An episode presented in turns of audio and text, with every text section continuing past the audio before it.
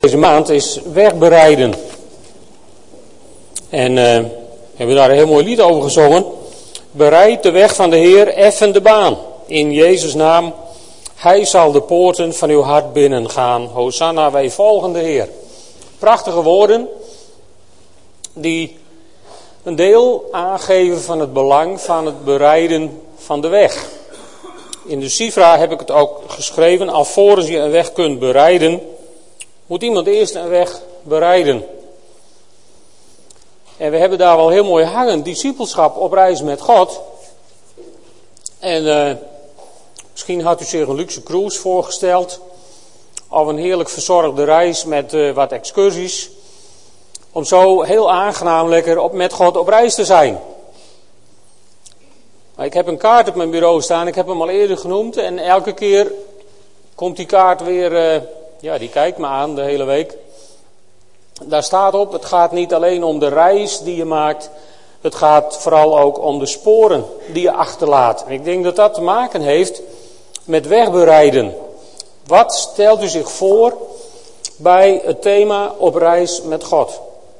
Hoe had je dat gedacht voor 2009?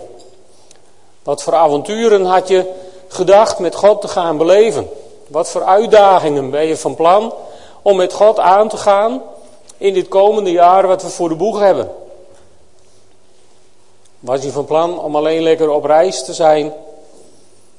Of beginnen we langzaam maar zeker te begrijpen wat discipelschap is? De discipelen, die waren niet alleen maar met Jezus op reis. De discipelen die hadden één grote opdracht. Heel even kijken hoe Jezus het deed, slechts drie jaar. En daarna moesten ze andere mensen meenemen op reis. En als je mensen wilt meenemen op reis, dan ben je ineens geen reiziger meer, maar dan ben je een wegbereider geworden. Dan moet je het spoor uitzetten voor andere mensen. En de vraag is, willen we dat? Willen we dat? De komende maanden zal, eh, zal er wat mij betreft één Bijbelvers heel cruciaal zijn. De thema's die we de komende maanden hebben, die zijn, zijn voor een groot deel te herleiden naar dit ene vers, Jesaja 62, vers 10. Zullen er verschillende keren op terugkomen. Dit is zo'n tekst om te memoriseren, uit je hoofd te leren. Dit is zo'n tekst om over te mediteren, veel over na te denken. Dit is zo'n tekst om op te kleuren in je Bijbel. Als je dat uh, gewend bent. Of te onderstrepen of whatever. Maar dit is een belangrijk vers. Jesaja 62, vers 10. Ga door de poorten. Ga er doorheen. Maak de weg vrij voor het volk. Ruim baan. Effen de weg en verwijder de stenen. Steek het vaandel op voor de volken. Of zoals de Statenvertaling het zegt, ga door, ga door, door de poorten. Bereid de weg des volks. Verhoogt, verhoogt een baan. Ruim de stenen weg. Steekt een banier omhoog tot de volken. In dit vers zitten vijf elementen. En die vijf elementen die wil ik de komende maanden met jullie bespreken. Het eerste element is ga door de poorten. Het tweede element is bereid de weg voor het volk. Het derde element is baan de weg voor de Heer, zou ik willen zeggen. Het vierde element is ruim belemmeringen op. En het vijfde element is hef een banier op voor de volken. Nou, vandaag gaan we beginnen met dat eerste element. Ga door de poorten. In de Statenvertaling kun je zien daar staat het dubbel. Ga door, ga door, door de poorten. Als er in het Hebreeuws een woord twee keer achter elkaar wordt gebruikt, dan is dat hetzelfde wat wij tegenwoordig op de computer doen met vet of onderstrepen. Maar dat hadden die Hebreeërs vroeger niet. Dus zonder tekstverwerker moet je dan wat anders bedenken. En dan zetten ze zo'n woord daar twee keer neer om de nadruk erop te leggen. Om aan te geven hoe belangrijk het is. En als je dan naar het Hebreeuwse woord gaat kijken, ga door, ga door, door de poorten. Als je het woord even op je in laat werken, dan betekent dat woord eigenlijk overstromen. Wat zei Jezus ook alweer? Levend water zou er uit je binnenste vloeien. Weet je nog? Overstromen. Het betekent iets als emigreren. Over je grenzen gaan. Dus, dus het is wat anders dan heel voorzichtig de deur open doen en eerst eens één voetje over de drempel om te kijken of er ook boze honden zitten of andere enge dingen achter die deur. Het betekent dat je over je grenzen durft te gaan en ook bereid bent over je grenzen te gaan. Misschien heb je nou, vraagt God dat dan van ons? Laten we eens in de Bijbel kijken. Want er zijn nogal wat voorbeelden van mensen die dit soort uitdagingen van God kregen. We beginnen bij Abraham. In Genesis 12, daar zegt God tegen Abraham, Genesis 12, vers 1, trek weg uit je land, verlaat je familie, ook je naaste verwanten, en ga naar het land dat ik je zal wijzen. En Abraham is een van onze helden, een van onze geloofshelden uit de Bijbel, Abraham. We praten er wel eens over, Abraham, die ging zomaar op reis zonder dat hij precies wist waarheen. En, en, en dan komt God in, in, in, in jouw leven inspreken, of in mijn leven inspreken. En dan komt God jou een opdracht geven, zonder dat hij in details duidelijk maakt waar naartoe. En dan beginnen we allemaal met argumenten te komen van ja maar en ach en wee. En, en Abraham was onze held. Omdat hij het deed. Als een andere christen in onze omgeving het doet, noemen we dat al gauw onverstandig, onverantwoord. Of andere cretologieën hebben we daarvoor. En Abraham is onze held. Abraham kreeg een woord van God: ga op weg naar het land dat ik je zal wijzen. En daar ging die. En wij Abraham maar bewonderen. Weet je, het is zo makkelijk om zo'n oud-testamentische held van een paar duizend jaar geleden te bewonderen. Het is ook makkelijk om, om daar hoog tegenop te kijken en vooral zelf veilig in je nest te blijven en, en niet over jouw grenzen te gaan. Maar Abraham is ons voorbeeld. Of niet? Abraham is een voorbeeld. Een van de geloofshelden die in Hebreeën wordt genoemd. Als hij nou zo'n held was, waarom zijn wij dan geen helden? Vraag ik me, vraag ik me de laatste tijd af. Abraham die moest uittrekken uit zijn land. En hij wist niet precies waarheen. Maar hij ging wel. Een andere, andere oud-testamentische held. Die ook moest gaan. Mozes. Mozes die het verbruid had in Egypte en veilig zich waande in de woestijn bij de schapen en toen bij de brandende braamstruik ineens bezoek kreeg van een engel. En wat zei die engel tegen hem?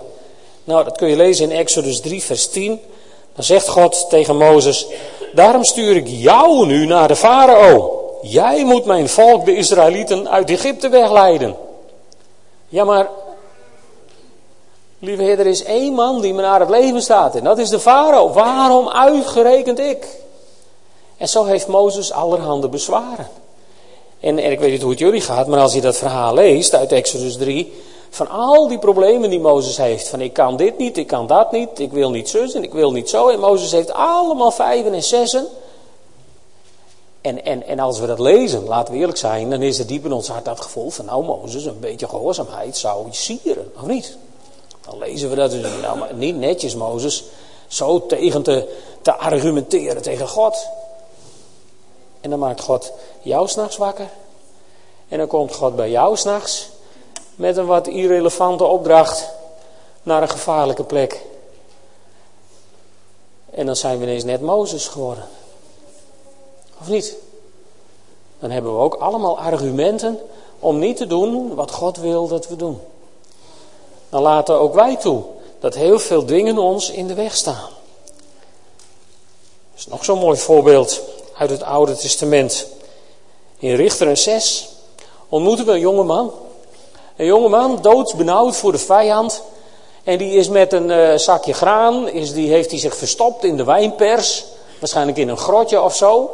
Uit het oog van de vijand. En daar is hij bezig om dat graan dan toch maar zo klaar te maken dat ze nog een beetje te eten hebben. En je moet het je even voorstellen, hè? je bent daar en je waant je helemaal alleen en je bent druk in de weer en ineens zegt er iemand, gegroet sterke held. En Gideon, ik dacht dat ik hier alleen was. En van die sterke held is ineens niks meer over. Dat was ook al niks. En die stond daar met knikkende knieën. En, en, en weer zo'n opdracht. Toen wendde de Heer zich tot Gideon en hij zei: Toon je moed en bevrijd Israël. Dat is mijn opdracht. En Gideon die gaat.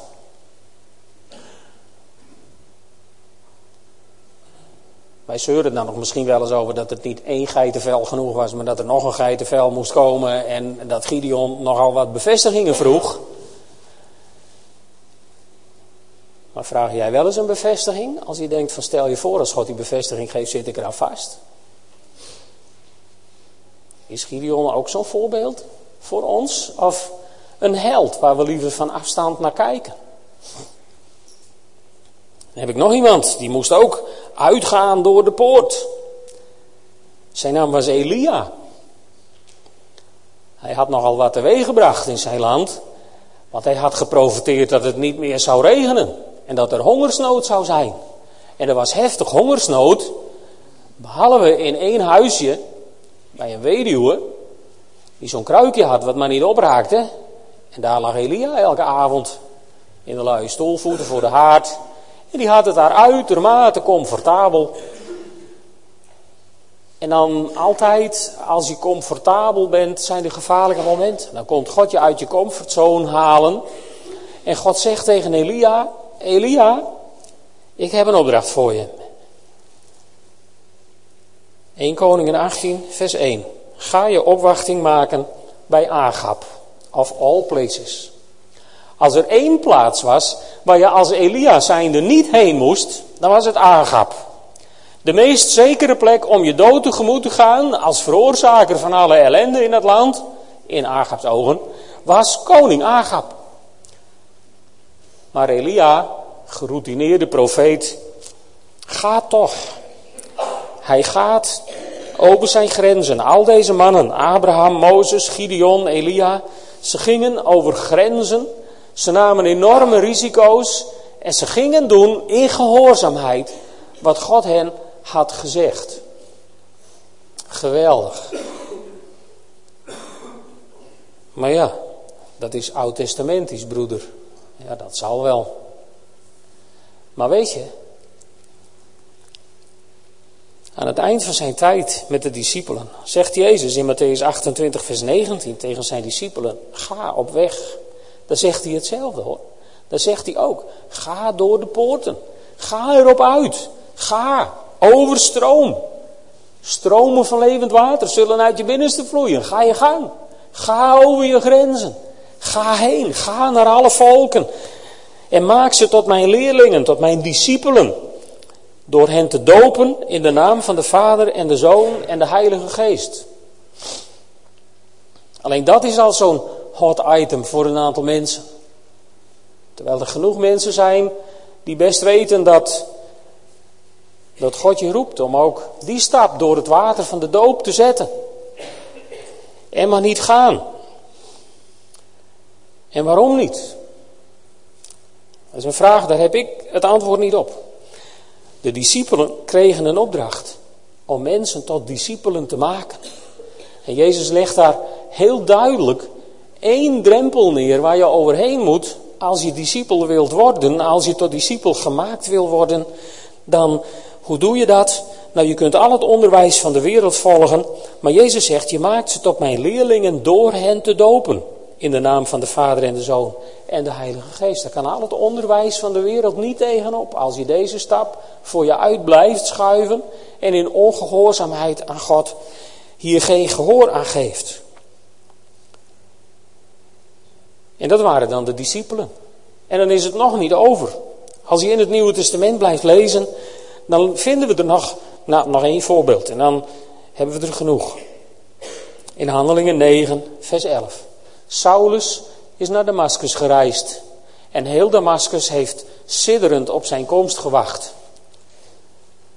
En toen hij blind Damascus in werd gebracht, toen heeft waarschijnlijk heel Damascus gedacht, nou dat scheelt. Want zolang hij niks ziet, doet hij ons niks. En misschien hebben er wel christenen stiekem gebeden van laat hem maar blind. Weet je veel? Ik bedoel, het kwam erg goed uit dat Saulus het even niet zag. En dan komt God bij je man Ananias.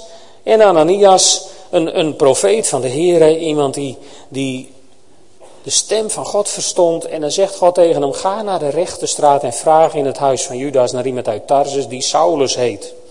Hij is aan het bidden. Ja, dat zal wel. En dan krijgt Ananias opdracht om Saulus de handen op te leggen, zodat hij weer zal zien. En Ananias die denkt, Amahula. Want zodra hij weer ziet, ben ik de pineut. En toch laat ook een man als Ananias al dit soort menselijke argumenten, al dit soort ideeën die wij kunnen hebben om niet te doen wat God wil dat we doen, al dat soort argumenten, ook Ananias is zo'n geloofsheld die al die argumenten naast zich neerlegt. En zegt het is misschien niet rationeel, het is, het is niet zinvol, het is zelfs niet veilig. Maar als God het zegt, dan ga ik. En Ananias die gaat en die legt Saulus de handen op en de schellen vallen hem van de ogen. En oh wonder, Saulus die laat zich wel acuut dopen en die wordt discipel van de Here. En hij wordt een van de grootste wegbereiders die we in het Nieuwe Testament kunnen vinden. Iemand die gebaande wegen voor ons heeft neergeschreven, zodat we kunnen weten, zodat we mogen lezen, zodat we mogen studeren, zodat we tot ons mogen nemen het woord van God. Omdat één man, Ananias, gehoorzaam was aan die stem in zijn hart. Ik weet niet of je die stem nog wel eens hoort in je hart.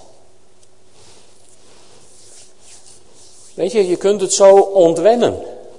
Het spreken met God, het luisteren naar God, je geest openen voor God in de houding van Heer, wat wilt u tegen mij zeggen? Wat wilt u dat ik vandaag in deze specifieke situatie ga doen? Het, het, je, echt je openen voor het spreken van God. Dat zijn wij volgens mij niet meer zo gewend. En misschien ben je er zelfs wel wat terughoudend in geworden, omdat je zegt, ja, maar het is wel eens misgegaan. Dacht je dat het in het Oude Testament nooit mis was gegaan? Dacht je dat het in de tijd dat God nog engelen stuurde om zijn mensen dingen te laten doen, dat het nooit mis was gegaan? Lieve mensen, we hebben het over een aantal geloofshelden gehad. Eh, Abraham is vaker in Egypte geweest uit wantrouwen op God dan hij, dan hij zelf voor mogelijk had gehouden. En, eh, en, en een man als Mozes, die begon uit eigen kracht. Het eerste wat Mozes deed was in Egypte naar doodslaan. Dat was nou niet direct Gods bedoeling. En toch bleef God zijn roeping op Mozes gestand doen. En hij riep hem toch weer. En, en Elia, die ging op een gegeven moment onder de bremstruik liggen. Oh, poor little me, laat mij hier maar doodgaan, want ze zijn allemaal tegen mij. En toch schrijft God hem niet af op basis van zijn ongeloof. Nee, God richt hem weer op en hij stuurt hem opnieuw op pad om de dingen voor God te doen. Weet je, God, God schrijft geen mensen af. God dank niet. God zal ook nooit zeggen, jullie hebben zo lang niet naar mij geluisterd. Je hebt zo lang mijn stem niet proberen te verstaan. Ik praat niet meer met jullie. Gelukkig niet. Wij dienen een God die die, die eindeloos is in zijn genade. Die eindeloos is in zijn goedheid. Die grenzeloos is in zijn vergevingsgezindheid. En die altijd jou en mij een nieuwe kans geeft. Want God verlangt naar mensen die zijn stem verstaan. Ik geloof dat het vandaag de dag in de hemel heel actueel is wat God riep in het visioen van Jesaja, in, in Jesaja 6 vers 8. Daar kun je dat lezen. Jesaja heeft een visioen van de hemel. Hè? Het was geen tijdgebonden iets in Israël wat Jesaja zag. Jesaja zag een visioen in de hemel. En hij zag God daar op de troon. En hij hoorde één noodkreet uit het hart van God. Wie zal ik zenden? Wie zal er voor ons gaan? Volgens mij is dat nog altijd, tot op de dag van vandaag, de noodkreet op het hart van God. Wie zal ik zenden? Wie zal er voor ons gaan? Of zoals God in een andere profetie zegt: van ik heb gezocht naar iemand die op de bres wil staan en ik heb hem niet gevonden. Lieve mensen, als wij wegbereiders willen zijn, als we als discipelen op reis willen zijn met God, dan wordt het tijd dat we die zachte stem van God weer gaan verstaan. Dat we tijd gaan nemen, gaan inruimen in dit nieuwe jaar, om te luisteren. En ons neer te zetten in Gods aanwezigheid. En te zeggen, Heer, wat wilt u tegen mij zeggen? Wij willen vaak zoveel tegen God zeggen dat we nauwelijks meer aan het luisteren toekomen. Maar weet je, alles wat wij tegen God willen zeggen, weet hij al lang. Ik wil daar niet mee zeggen dat je niet moet blijven bidden. Integendeel.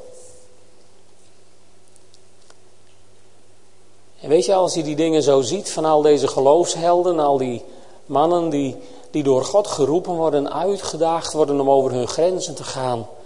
Dan denk je, wat houdt ons dan tegen? Wat kan ons dan tegenhouden om, om gehoorzaam te zijn?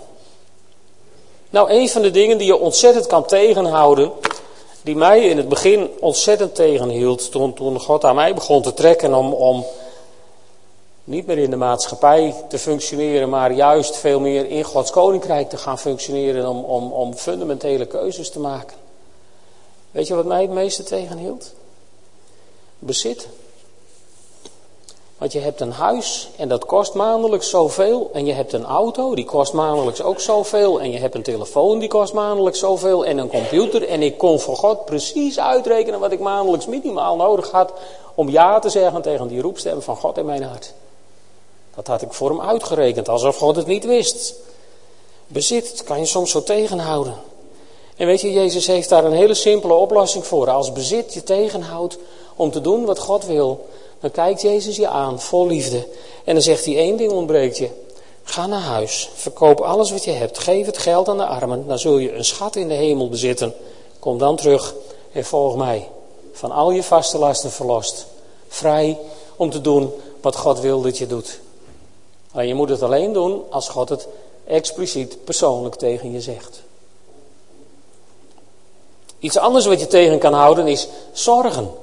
Ja, maar hoe komt het dan met mijn kinderen? En hoe komt het dan met, en hoe komt het dan zus? En hoe zou het dan zo? En, en je kunt je soms zoveel zorgen maken. Hè? Ook als God aan jouw hart staat rammelen van luister eens, wanneer, wanneer kom je je nou eens laten dopen bijvoorbeeld? Of wanneer kom je nou eens, nou, een ander getuigenis geven omdat je lid wilt worden, je aansluit bij de gemeente, je verantwoordelijkheid neemt. Je kunt je zorgen maken, wat zullen de mensen er wel niet van zeggen? En ja, wat moet ik dan? En dan sta ik hier. En als je je zorgen maakt, daar heeft Jezus ook een oplossing voor. In Matthäus 6, vers 25 zegt hij, daarom zeg ik je, maak je geen zorgen over jezelf, of over wat je zult eten of drinken, noch over je lichaam en over wat je zult aantrekken. Is het leven niet meer dan voedsel en het lichaam niet meer dan kleding? Maak je geen zorgen. En misschien, misschien ben je wel gewoon moe, zat van alles. Ook daar heeft Jezus een oplossing voor. Hij zegt, als jij vermoeid en belast bent, kom bij mij. Ik ga je rust geven. En als je zegt van ja, maar, maar ik heb ruzie met die, of ruzie met die, of meningsverschillen en, en onderlinge twisten. Dat kan je ook zo tegenhouden om, om te doen wat God wil dat je doet. Heeft Jezus ook een oplossing voor. Hij zegt, joh, laat dan je gaven bij het altaar achter en ga je met die ander verzoenen en kom daarna je offer brengen. Kom daarna doen wat ik van je vraag, wat ik je gezegd heb. Maak het in orde met die ander. En kom mij dienen, kom mij volgen.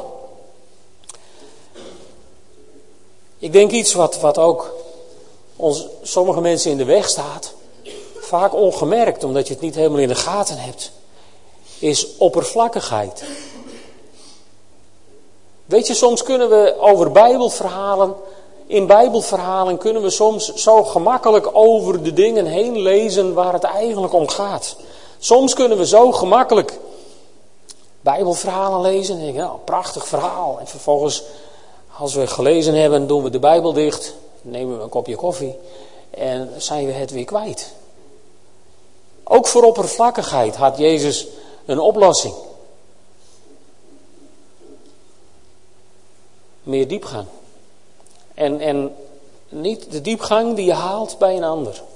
Je kunt de diepste diepgangen proberen te vinden op het internet. Op allerhande satelliettelevisies kun je tegenwoordig 24 uur per dag, 7 preken per uur beluisteren. Dat is helemaal geen probleem. Je kunt de mooiste boeken van de wereld kopen en de meest scherpzinnige dingen zoeken. Je kunt de beste sprekers van de wereld proberen te volgen.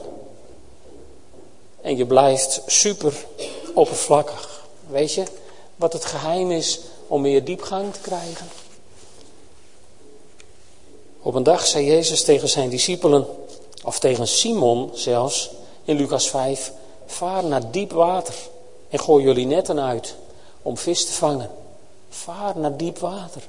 Met andere woorden, Jezus had wel een oplossing voor Simon om meer diepgang in zijn leven te krijgen, maar hij moest het zelf doen.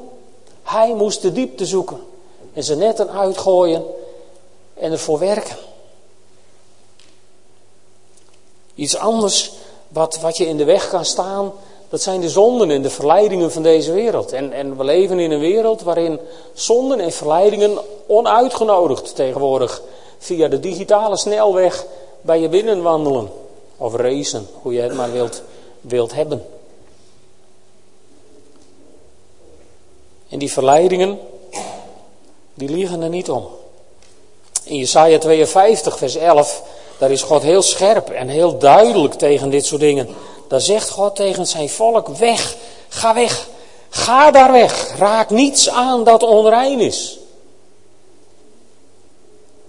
Zijn we scherp genoeg? Als we tijdens het zeppen op de televisie of het, het googelen of eh, wat je ook maar doet, zijn we scherp genoeg om direct nee te zeggen en direct te weigeren? Het klinkt heel urgent, zoals God het daar zegt in Jesaja 52. Drie keer achter elkaar. Kun je nagaan, als twee keer iets herhaald wordt, is het al uiterst urgent in het Hebreeuws. En hier drie keer achter elkaar. Ga weg, ga weg, ga weg. Met andere woorden, aarzel geen seconde om dit soort dingen in je leven binnen te laten.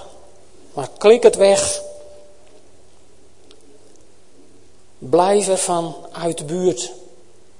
En zo zou ik wel door kunnen gaan natuurlijk. Er zijn, er zijn waarschijnlijk duizenden excuses aan te voeren in je leven om niet dat te doen wat die zachte stem in jouw hart jou eigenlijk al heel lang duidelijk heeft gemaakt wat je zou moeten doen. Er zijn zoveel redenen om het niet te doen. En de duivel die zal alles proberen om je tegen te houden. Het rijk van de duisternis wil namelijk helemaal niet dat de kinderen van het licht de stem van God gaan verstaan en dan tot overmaat van ramp ook nog dat gaan doen wat ze verstaan. Dus er kunnen allerlei omstandigheden zijn. En hoe ga je met die omstandigheden om? We kunnen al die omstandigheden analyseren. Dat brengt je geen steek verder. Ik denk dat het gaat om een, een generale houding ten opzichte van de dingen die jou in de weg staan, die mij in de weg staan, om dat te doen waarvan ik weet dat God wil dat ik het doe. Generaal zijn er twee, twee uitersten, zou ik zeggen. Het ene uiterste is Elia. Ik altijd een heel scherp voorbeeld. Elia. Elia die heeft een geweldige offerwedstrijd gehouden op de Karmel. En die heeft daar met glans heeft hij gewonnen. En alle Baalspriesters die zijn om het leven gebracht. En, en het is eindelijk na zoveel, drieënhalf jaar weer gaan regenen. En Agab die is door de modder amper meer thuisgekomen. En dan, dan zit daar Isabel en die, die blaast een beetje vanuit de hoogte. En Elia die vlucht. En die gaat onder een bremstruik zitten en daar zit hij dan vol medelijden met zichzelf. En lieve mensen, ik weet niet of jullie er wel eens last van hebben, maar ik wel. Als het soms tegen zit, als mensen soms lelijk tegen je doen, dan kun je soms die houding hebben. Dan ga je onder je bremstruikje zitten. En dan heb je ontzettend veel medelijden met zichzelf. Met jezelf. En dan kun je daar zitten, poor little me, oh arme kleine ik. En ze zijn allemaal tegen mij en laat mij me doodgaan. En heer, bla bla. En weet je, God heeft geen boodschap aan dat gemekker. God richt Elia weer op en hij zet hem weer aan het werk. Een andere optie is de optie van Paulus en Silas. Dat vind ik een geweldig voorbeeld. Twee mannen die wel zijn gaan doen wat die stem in hun hart had gezegd. Twee mannen die wel op reis zijn gegaan. En dan reis je daar door Azië en je wilt naar het zuiden en de Heilige Geest die laat het je niet toe. En dan wil je naar het noorden en de Heilige Geest die verhindert het je.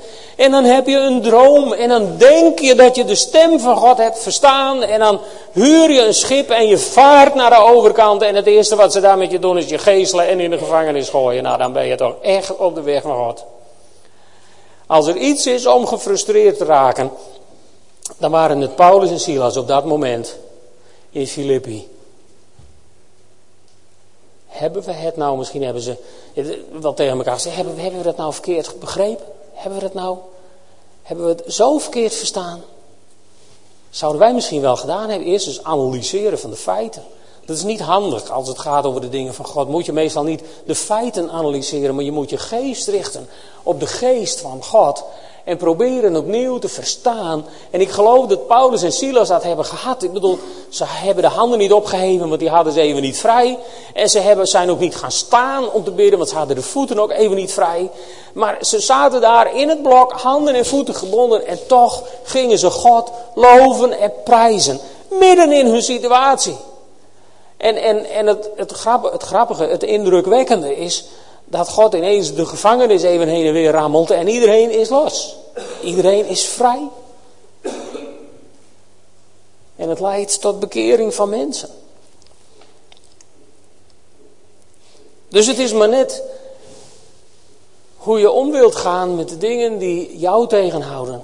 Om de stem van God te verstaan.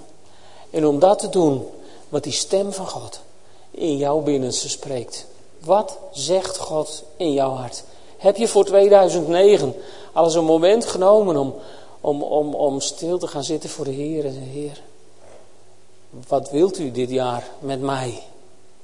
Wat wilt u dat ik in uw koninkrijk beteken dit jaar? Ik weet niet of u nog aan goede voornemens doet. Veel mensen die doen aan goede voornemens, maar, maar volgens mij zijn dat zelden voornemens richting God.